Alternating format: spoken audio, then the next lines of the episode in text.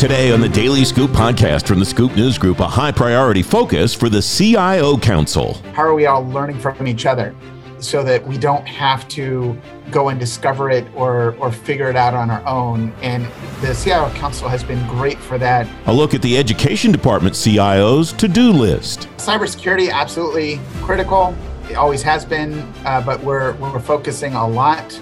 Zero Trust, absolutely critical. Really thankful to the TMF board for uh, giving us uh, some funds for that. Really, really appreciate that. And rethinking a rebuild for the cyber workforce. That's one of the problems right now that we have. We're asking for credentials for them to get started. That's kind of hard to do. There's a lot of talent in inner cities and other rural areas where they don't have access to get those credentials or the money. It's Tuesday, April 5th, 2022. Welcome to the Daily Scoop podcast sponsored by MFGS Inc. Every afternoon, you'll learn what's going on today in government. I'm the host of the Daily Scoop podcast, Francis Rose. Here's what's happening now. The Defense Department's one step closer to having an acquisition undersecretary. The Senate Armed Services Committee sent the nomination of Bill LaPlante for that job to the Senate floor today. Erik Raven's nomination to become the Undersecretary of the Navy advanced to the floor, too. The FBI has a new data and cyber official. Nathan Taylor is the new Assistant Director of the Information Technology Applications and Data Division at the Bureau. The agency says he'll lead cyber and data efforts. You'll find more on these stories and lots of other news at fedscoop.com. Tomorrow is CyberScoop's Zero Trust Summit. It'll feature public and private sector leaders talking about solutions for federal agencies that are implementing zero trust technology and strategy. The Zero Trust Summit's happening at the Conrad in Washington, D.C. You can find the link to learn more in today's show notes at thedailyscooppodcast.com. The Department of Education is back to the office, at least in part. This is the first full week since the Education Department's plan has taken effect. Jason Gray is the Chief Information Officer at the Department of Education. Jason, welcome. Thanks for joining me today. What are you thinking about? What's top of mind for you as employees are coming back to the office, structurally, tactically, employee wise, whatever? Welcome, Jason. Yeah, thank you. Thank you for having me. Um, I would say top of mind is certainly uh, the workforce. Uh, I know it's certainly a part of the, the president's management agenda, and it's top of mind for me because it's uh, my most valuable resource and uh, enables me and the department to uh, to support our mission. So, uh, I would say top of mind is, you know, coexisting in a hybrid environment where you have some staff that are remote and some staff that are in the office and how do you create that uh, that synergy that has historically happened when people are uh, in the office? The term that you used the last time we talked, Jason, was connective tissue. How you keep the people who are working remotely connected and operating at the same, not just the same productivity level, but the same engagement level and interactivity level, I guess, are some other terms that you're probably thinking about in that connective tissue concept, right?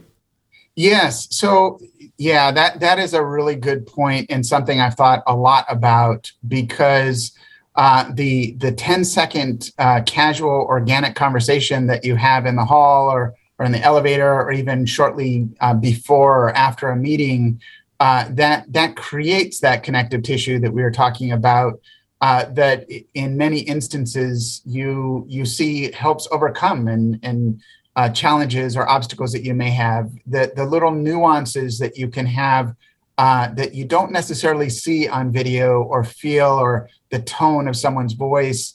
Um, those are things that uh, have certainly um, added a new element uh, to the, the working remote. Um, I will say there's there's been some really great things. One, I, I feel like the the federal workforce, speaking for uh, education uh, and my team specifically, has clearly demonstrated that yes, we can work remote. We can do exceptional at working remote uh, and continue the mission going forward, which is great. Uh, I will say that even some of our all staff meetings, I was blown away by how uh, dynamic uh, they are. it was interesting because my first few years, I've almost been here six years. We have all staff meetings and it's been uh, you know like uh, pulling teeth if you will to try and get people to be engaged and talk and you open it up for questions and sometimes there aren't questions and uh, what was fascinating is during the pandemic you have uh, a lot more engagement, a lot more uh, talking, a lot more discussion, and I, I can't help but feel that the uh, the the fear of public speaking is really what's preventing that. So I feel like on on the plus side, there's been a lot of that, uh, which has been great. Uh, the issue that I do think a lot about, though, is those organic conversations that help uh, just kind of gently remind people that yes, I, I'm still aware of what's going on. I still know what's going on. We're still everything is still good. That you get when you're physically uh, in the office. Um, so yeah, I've been focusing a lot on that. Uh, I've come up with a couple uh, ways that we have uh, implemented to, to kind of get at that. If you'd like me to talk a, a, little bit about that. Yeah, I mean that that engagement, that level of engagement is really the toughest nut to crack for people. I think, Jason, that that idea of what creates those kind of informal almost ad hoc connections where I wasn't expecting to run into you when I went into the copier or the the printer or whatever, but uh, a, a, personal social connection was made that maybe was not as strong before. Um, an, an, idea sparks because of a quick interaction like that. Those are the kinds of things that I think people really miss. That I think people really hunger for. Right? Yeah, I would definitely agree. And I, it's been. Um, it's been fascinating to see how much additional engagement uh, I think has to be uh, has to be uh, worked on because of those lack of uh, just organic conversations that happen. Uh, I mean, I would walk into the office, see an employee, we'd have a conversation about uh, the weekend or the children or something that's that's going on that connects us.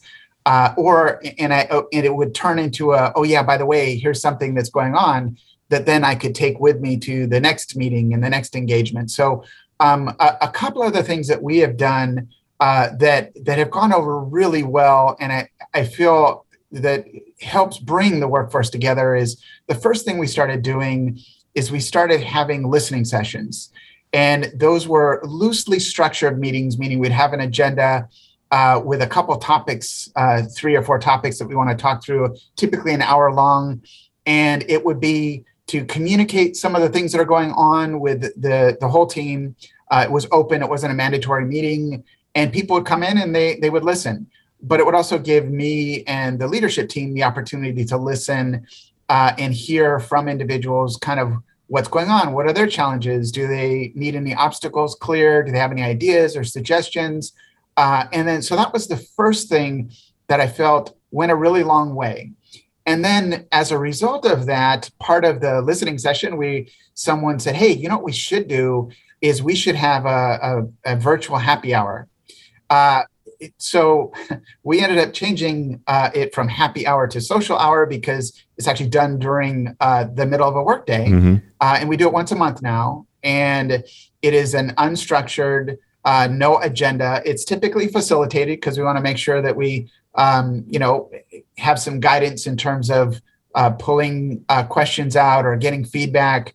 Um, but those have been phenomenal uh, because we have the conversations. And, you know, sometimes we'll have very broad topics like, oh, we want to talk about uh, when the pandemic is over, where are you going to go on vacation? And, and that spurs a lot of great conversation, but it's helped uh, create that connective tissue that used to happen organically in the office uh, and I feel like it's it's provided a lot more uh, opportunity because you know anyone can join. We've had a massive attendance every single time we've done it so far. Uh, I expect that to continue uh, happening, but that's been really really helpful. I've learned so much about different shows that people watch and different hobbies that people have and. Uh, how people have overcome some of the challenges that we've all faced with the pandemic. So that's been a great way to do that. Uh, but I'm certainly looking for other ways uh, as well. I imagine when you came up with the concept of those listening sessions, talked about it among your leadership team, one of the decisions was do we make these mandatory or do we make these optional? And I can see both sides of the coin. When you decided to make them optional, to make them not mandatory, how did you approach the idea of we don't want this to seem like it's not important? We don't want this to seem like we're not invested in it but we don't want it to seem like another forced meeting on the calendar. I'm guessing that's where you were going with that. Yeah, that's a really good point because you're right. Uh, uh, many, many years ago, someone made the comment of, uh, we don't want to have forced fun. Uh, and I agree with that. Uh, but to your point, I also want to reinforce the importance and of it, and, and that it's something that we're behind. And uh, to to get to your question, the I think the key was making sure that the entire leadership uh, team was on board with what we were doing and why we were doing it, because uh, I know that it takes away from work uh, that needs to get done. And I wanted to make sure that we had a hundred percent buy-in from the team, from the leadership team, that this is what we're doing and why we're doing it. Uh, and what was amazing is it, everyone was welcoming. It was like, oh my God, yeah, this is great. We should have done this sooner. Um, so I would say that that was the first piece was making sure that we were all on board and understood what we were doing and why we were doing it. As I mentioned earlier, the, the workforce, uh, I can't do anything without them. Uh, I it's it's funny. I know we've talked about this before, but as you grow uh, in in leadership, uh, it's really not that a bunch of people work for you. It's you work for a bunch of people. You're advocating for them. You're supporting them. You're getting them the resources. You're the top cover. Uh, you're there as a as a shield at times. Uh, and uh, so anyway, it was making sure that the leadership team was on board, and then it was communicating and making sure that because the the challenge and this is also fascinating is i think when the pandemic first started there was a lot of concern about are people going to be working uh, how do we know they're working? And what was really fascinating is within two months at most the conversation completely changed from a are people working to are people working too much? And how do we make sure that the, they're disengaging and making sure that we set boundaries because their their home became their office? And we wanted to make sure that people felt like they could disconnect from work and not constantly feel like uh, their home was work. Uh, but so anyway the, the first part was communicating to uh, the team and making sure that we all knew what we were doing and why we are doing it. And then it was communicating with uh, the all staff which we had all staff meetings. We talked about what we were doing and why. Uh, and it wasn't as if the the I certainly didn't come up with the idea. It wasn't even the leadership team that came up with the idea. It was the employees that said, "Hey, this would be a great idea," and it was, "Yeah, we should have done this sooner, and let's do this." Um, so that that's how we really came across the. It is important, but it's not mandatory.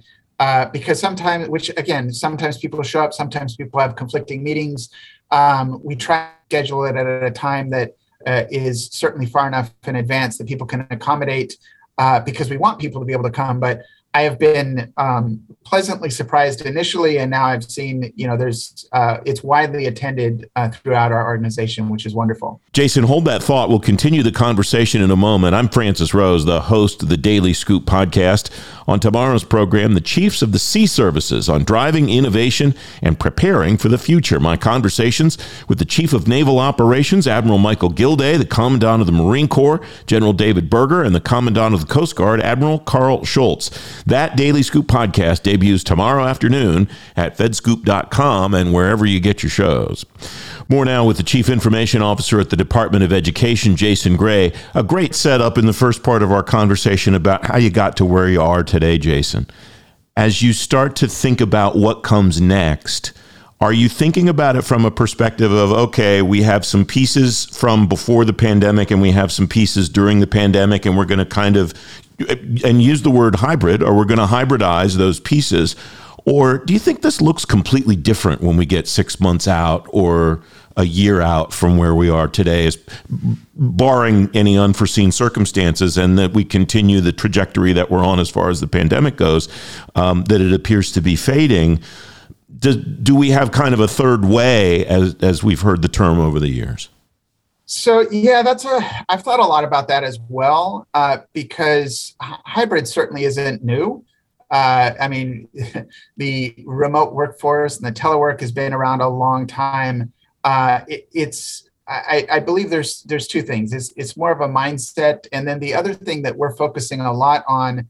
I know next week we have a, a meeting with uh, one of uh, you know the the tech leaders out there to talk about leveraging the capabilities and the tools in, that we have uh, to the best of our ability to create um, a, an equitable hybrid environment where we can leverage what we have. Because I, I I feel like I wouldn't. I don't know if there's a a, a third, uh, but I would certainly say there's there's always ways to improve on what we're doing and how we're doing it, and what we're looking at is how do we do that, and what are things that we can do to leverage uh, the tools that we have, but also look, are there other things and other tools uh, that we have out there? This is one thing that uh, Clare on the Federal CIO Council has, has spoken a lot about, and I've really appreciated this, is that it's really focused on how are we all learning from each other so that we don't have to go and discover it or or figure it out on our own. And the CIO Council has been great for that to talk about you know what are the challenges you're facing and these are the things that we are doing to overcome and you know how is the hybrid environment focusing and i understand that our missions are all uh, unique and, and slightly different you know serving the public but uh, i i feel like that collaboration has also uh, enabled us to adopt and look at other ways to uh, to help support the workforce through the transition. I imagine you found that there are probably as many, maybe more commonalities among you and your colleagues on the council than there are differences, even given the differences in missions and so on. Absolutely. I, I have lost track of the number of times when someone will mention a challenge that they're facing uh, and uh, and come up with a solution or have a solution already uh, that now I'm like, great, now I don't have to dedicate resources to try and solve something because someone else has already done this.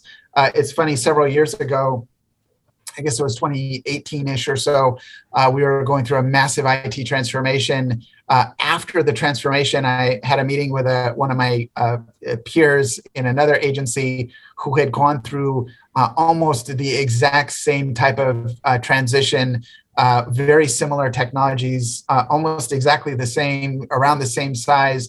Uh, and it was uh, one of those moments where I was like, man, I should have talked to them before because then we could have uh, kind of greased the skids, if you will, and made it much easier. The good news is we all ended up in the same place, which was great.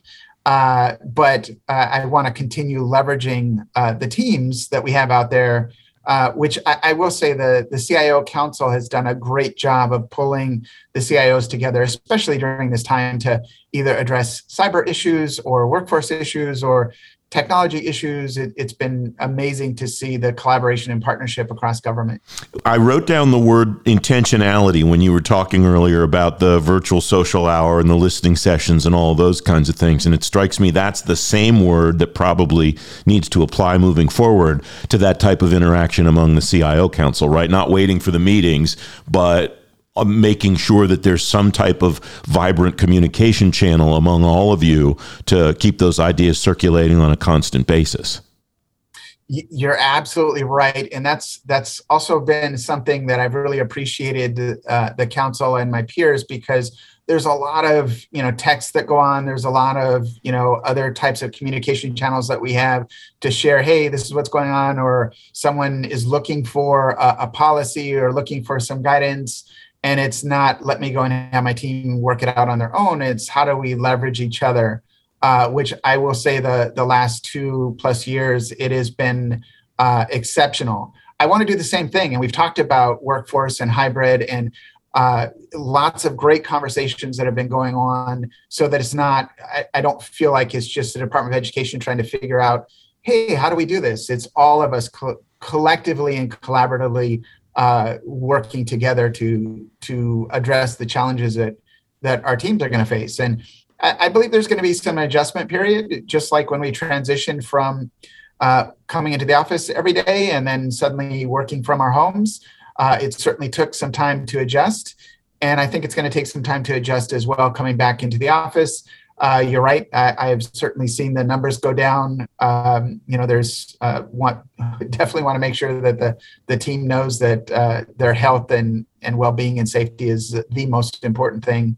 Uh, because if they're not healthy, then they're you know they're going to be focused on other things, and uh, we really want to make sure that uh, you know we, we got them focused on the right things. What is cool though about what you're talking about there is you're getting at the spirit of what FITARA intended which was to drive collaboration and awareness not just among all the cios and the cio council but awareness about all of the other specialties that are going on in the cxo suite. You're talking about personnel. You're not letting your CHCO do that You're you're no. you're involved in that too, and you're staking your claim in the ground on that issue as well.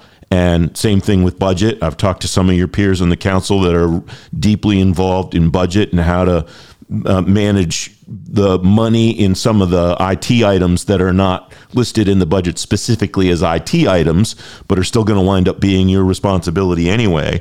And and the same thing with acquisition. So this is propagating. It sounds like all throughout the C-suite in education and other agencies too. Absolutely, yeah. The collaboration between the the CXO community uh, has been amazing and I would I would even say that it's even beyond education. I know through the work at the Workforce Committee on the CIO Council, uh, we have had numerous the CHCO Council, um, the CFO Council. Everyone's getting involved and engaged of to talk about uh, the workforce and to to learn from each other. I know that uh, we did a, a data science training academy and I know actually in about 13 days, the Department of Education is going to be uh, doing our own uh, data science training program that has grown from that. But it's really about collaborating and leveraging the data that we have. And now we have a lot, uh, a lot of remote data to to help support uh, and, and drive the the mission of the department. All right, my audience will sue me for malpractice if I have a chief information officer of an agency on and don't ask him what he's doing tactically. So, it, just give me a, a couple of big chunks about what some of your priorities are tactically, Jason. Yeah, so uh, cybersecurity absolutely critical. It always has been, uh, but we're we're focusing a lot. Zero trust, absolutely critical. Really thankful to the TMF board for uh, giving us uh, some funds for that. Really, really appreciate that uh, EIS uh, and the transition off of Networx is uh, top of mind, but also, uh, you know, lots of forward-looking uh, from a hosting standpoint, from a service delivery standpoint, uh, just the the t- typical operational activities that that go on day to day, but really focused on bringing the agency into kind of the the, the new future uh, cyber posture as it relates to uh, technology and zero trust. Jason, it's great to talk to you. Thanks very much for your time. I appreciate it. Yeah, likewise. Thank you. You can read more about agency back to office plans in today's show notes, thedailyscooppodcast.com. The Daily Scoop podcast is available on all the podcast platforms. If you've already rated the show on your platform of choice, thanks for doing that. High ratings and good reviews of the show help more people find it. The Department of Homeland Security is moving forward with its new cyber talent management system. The goal is to slow the flow of cyber talent leaving the agency in addition to bringing new talent in. Eric Irizarry is solutions architect at MFGS Inc. And MFGS Inc. is sponsoring today's Daily Scoop podcast. Eric, welcome. Thanks for coming on the program. One of the things that agencies have not done well for a long time is knowledge transfer. When somebody leaves, the person coming behind them is hard to get that person inside the more veteran person's brain. What are you seeing agencies, organizations that are successful at doing that? Doing to perpetuate the knowledge of the people that are leaving? Welcome, Eric. Oh, thanks for having me, Francis. I think one of the things that I see uh, there happening is um, internships that are starting to come online. I think a lot of uh, SIs are realizing that they're losing talent, and that one of the things that they're shorten trying to shorten that with is bringing people from college in uh, to do internships and apprenticeships. There's a lot of lack of people in the cybersecurity space doing that. You know, colleges do work a lot on uh, policies, teaching, you know, high level concepts of IT, but not a lot of the day to day functions that happen in the cyber security space, that entry level positions. How do we get those people, or how do we fill those jobs, mentor people in those jobs, and grow their talent and keep them? And that's a hard thing to do especially now you know people after the covid thing have realized you know maybe it's time for me to step aside do other things with my life.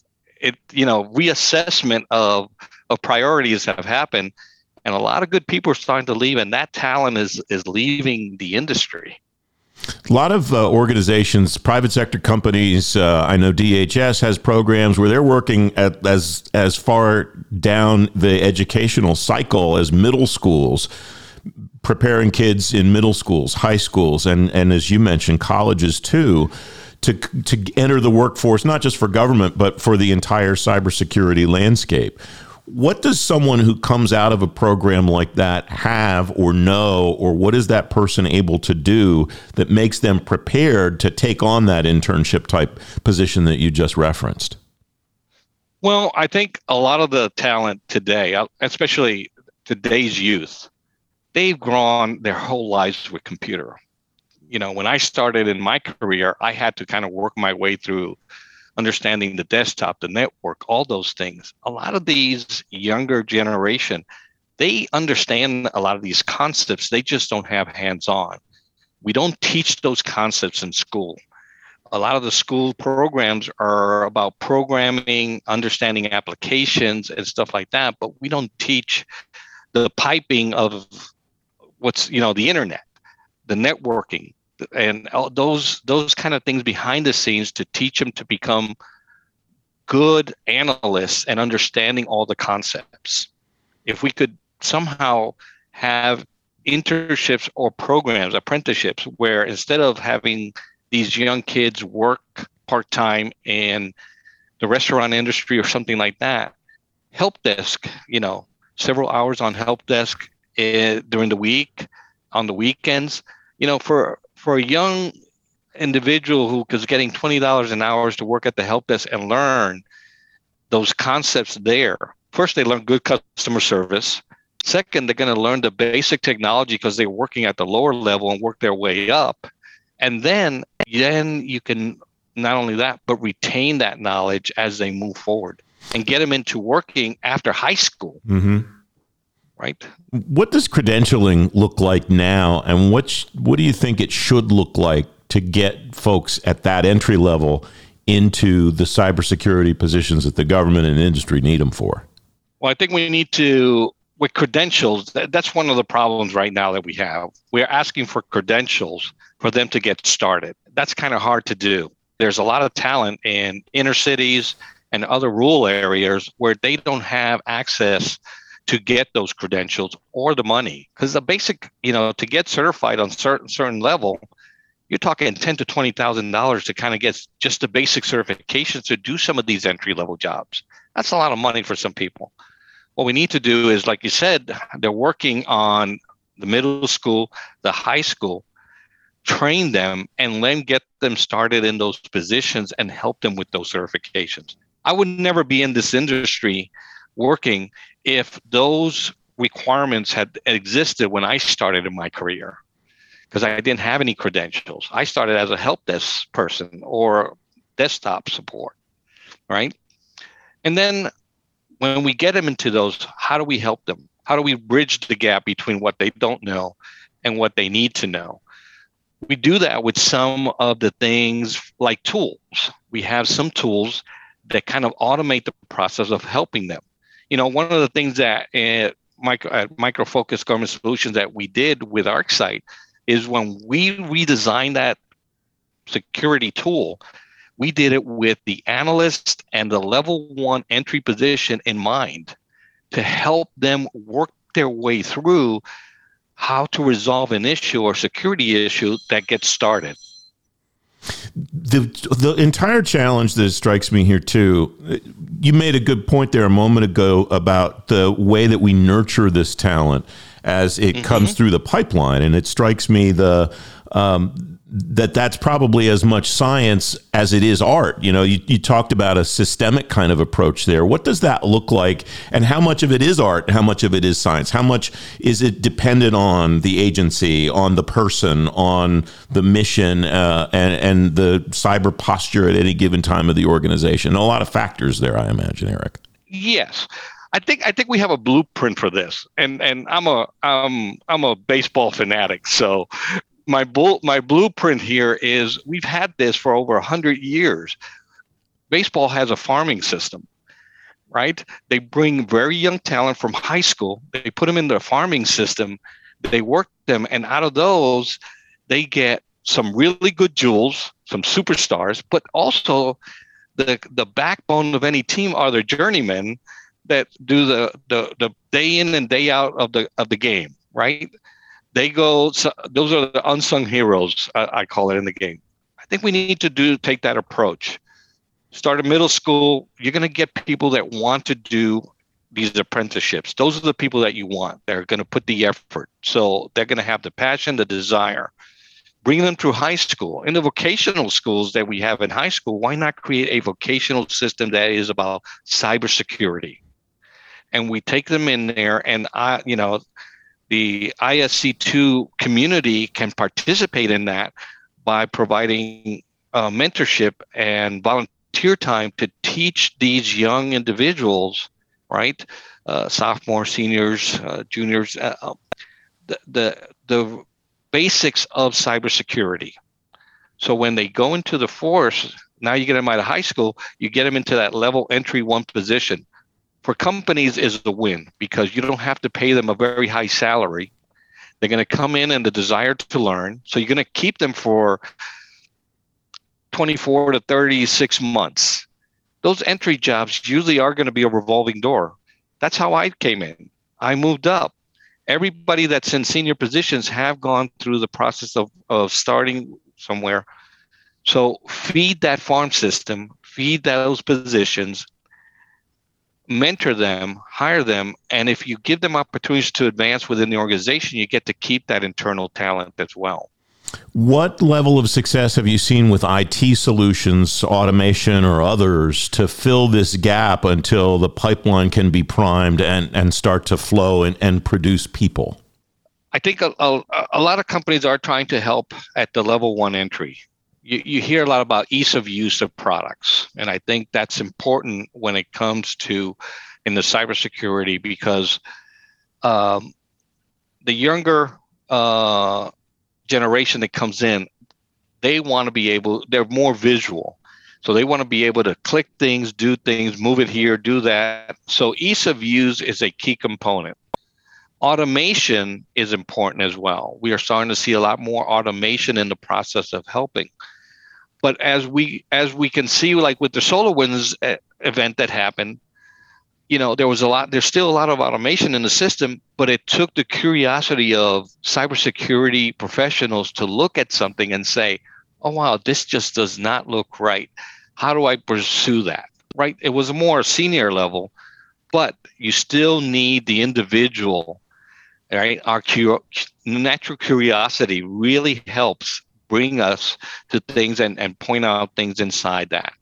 But to be able to see that, you have to have the basic knowledge of how things work.